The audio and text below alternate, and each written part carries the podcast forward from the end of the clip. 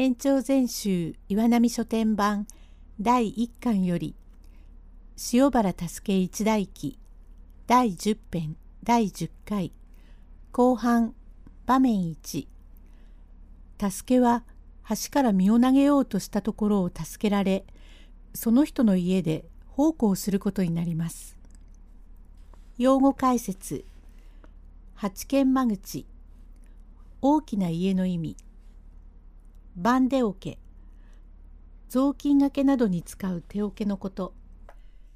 意地をつけない。人を追い落とすこと。くれくれと働く。まめまめしく働く様子。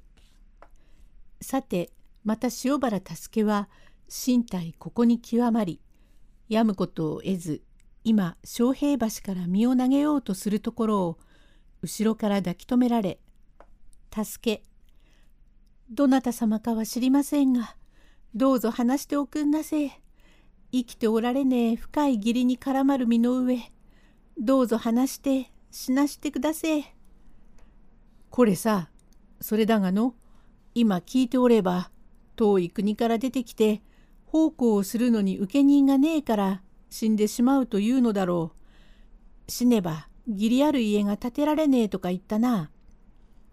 はい、そうでがんす。死んで家が建てられなければ死ぬには及ばねえじゃないか。それでもこうやっておれば腹が減って死んでしまいやすからどうか話して死なしてくだせえ。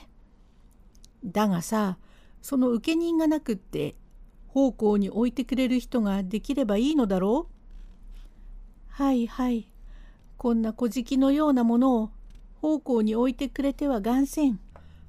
俺のうちで奉公に置いてやろうがこんな断末魔になると死ぬ気にもなるもんだが人間というものは少しほとぼりが抜けると苦しいことは忘れてしまうものだからお前が死んだつもりでなって働けば置いてやろうよ。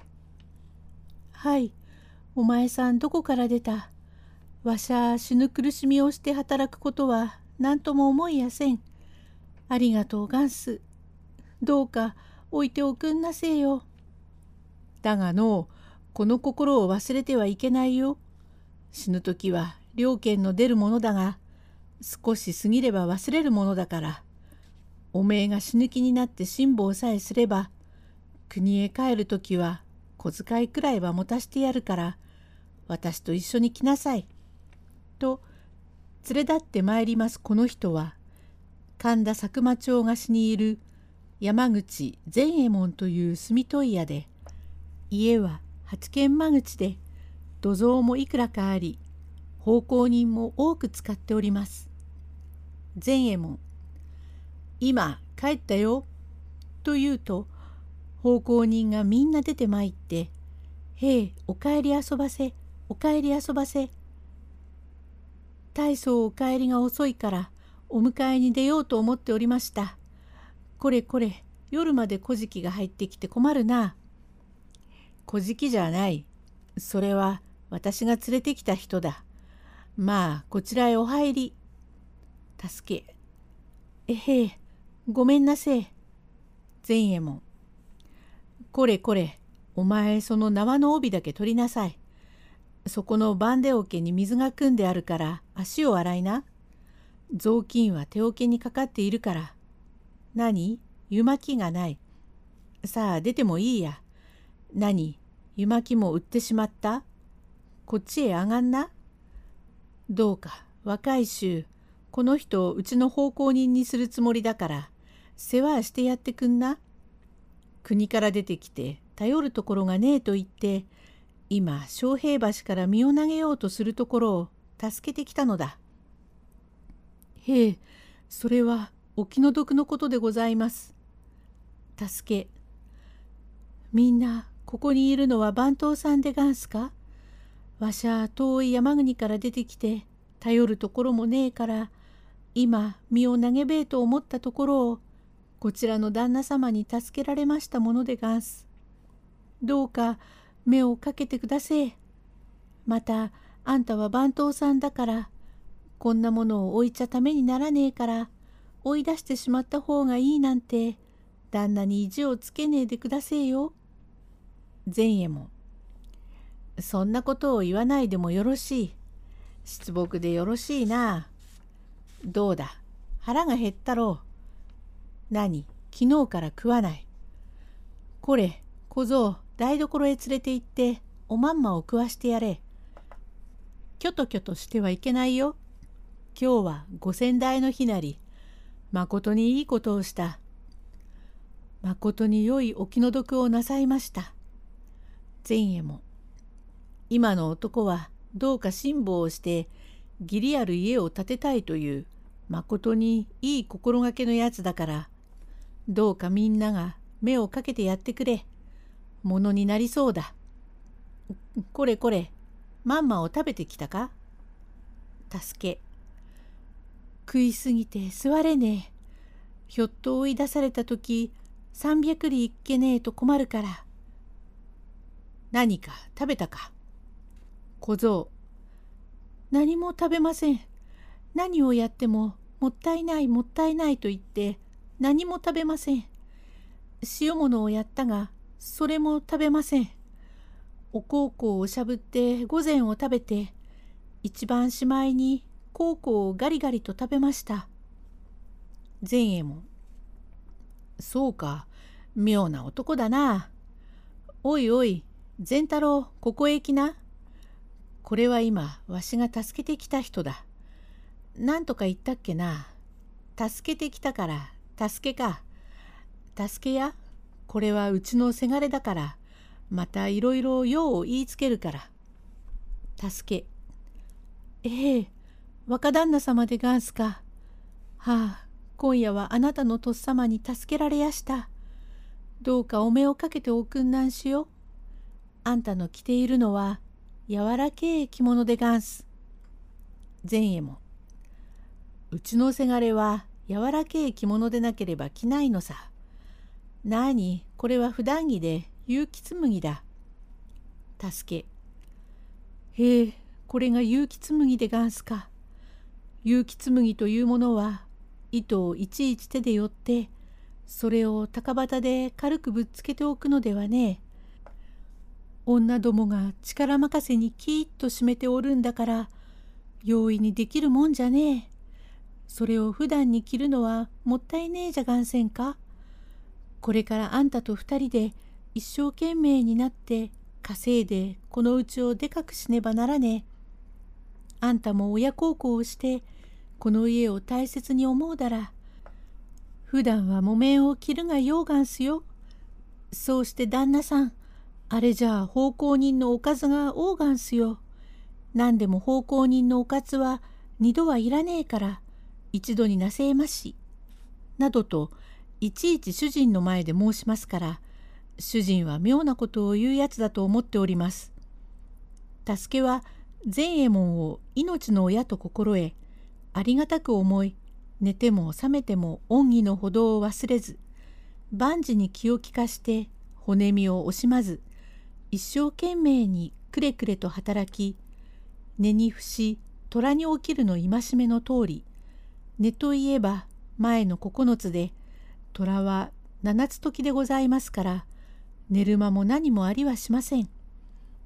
朝は暗いうちから起きてまず店の前を竹ぼうきで履き犬の糞などがあっても汚いと思わず取り除けて川へ投げ捨て掃除をしてしまうと台所のお三丼が起きて釜の下を焚きつけると助けは水がめへ水を汲み込んでやりそのうち店の者がようやく起きて台所へ顔を洗いに来るといちいち長寿だらいへ水を汲んでやり店の土間を履いているうちに店の者がおまんまを食べてしまうから自分が食事をいたしそれからすぐ納屋へ行って炭を担いで奥蔵の脇の納屋に積み込む。何やかや少しの暇もなく働きますゆえ主人はもとより店の者までみんな感心いたしております。助けはよほど期待な着物を着て働いておりますゆえ善右衛門が「助けや助けや」はいはいおめえはみんなボロの下がったものを着ていてはいかないよ。裕次郎の着物の古いのをやってあるのになぜ着ないの？はいありがとうガンスけれどもとうに着ればはあ破れやんすからやっぱりこの古襦袢の方が惜しげがなくってかえって働きようがんす。働きったってあんまりみっともない。それに裸足で歩くのはよせよ。草履を履きな。もし踏み抜きでもして3日も4日も休むようではいかんよ。踏み抜きはしやせん。踏み抜きをしねえように朝暮れうちに貝殻や小さい砂利だの瀬戸物の賭けがあるとほじくっておききれいに履きやんすから手らになっておりやす。それでもあんまりみっともない。裸足で納屋から行ったり来たりするから人様が見て山口屋の奉公人は何だあんななりをさせておくお供を見たようななりだと言われては外文が悪いわな。旦那様そんじゃ人が聞いたらあれは奉公人じゃない小じがお百度を踏んでいるのだと言いなせえ。そんなことが言えるものか。何か着物はないかえ。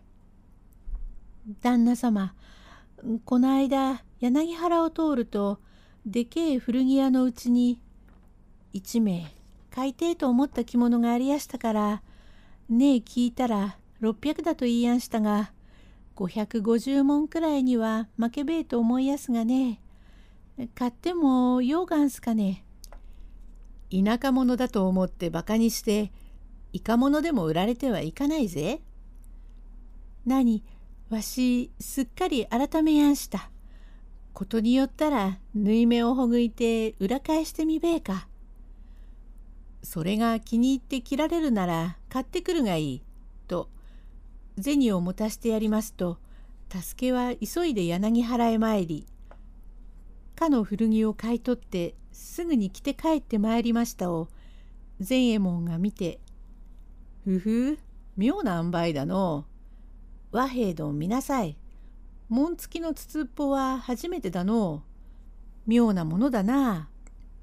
和平。へえ変わり者ですな。はあ私も紋付きの筒っぽは初めて見ました前右衛門よりによって靴輪の紋付きを買ってきたのはどういうわけだ？薩摩様の御紋所のようだな。助け何か？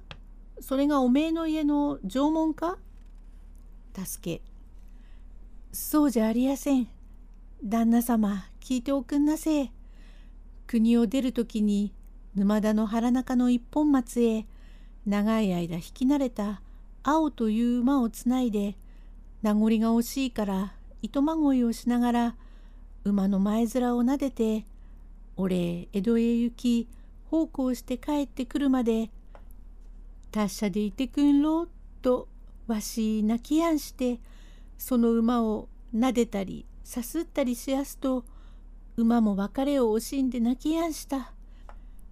わしも馬の泣いたのを初めて見やんしたがでけえ目から涙を砂原へパラパラと落としやんした時にはわし人に別れるよりつらくって畜生でさえにこうやって名残を惜しんで泣くかと思いやんした時には実につらくってわし袖びっしょりにしやんしたがそれから江戸へ出ても訪ねる人には会えず他にしるべもなくって受け人になり手もないから奉公することもできねえでいっそみい投げべえとするところを旦那様に助けられ今では雨にも風にも当たらねえで温けえおまんまを食べちゃこうやって何不足なくおりやんすが人は楽になるとじきに難儀したことを忘れるもんですからわしその難儀を忘れねえために見当たったこの靴輪のもんで少しわがままな根性が起こった時にはこの門を見て馬に別れた時のつれえことを思い出してそれを思えば何でもねえとお手本になりやんすから買ってきやした。前右衛門。はいはい。なるほど。なるほど。関心。どうも関心。和平丼。特別だの。和平。まことに関心なことですな。妙に変わっておりますよ。前右衛門。まあまあ、精出して働け。助け。へえ、へえ、ありがとうガンス。と、隙間なく身を粉に砕き、忠義に働きますゆえ、出入りの者も自然、助けを可愛がるものばかりでございます。場面2へ続く。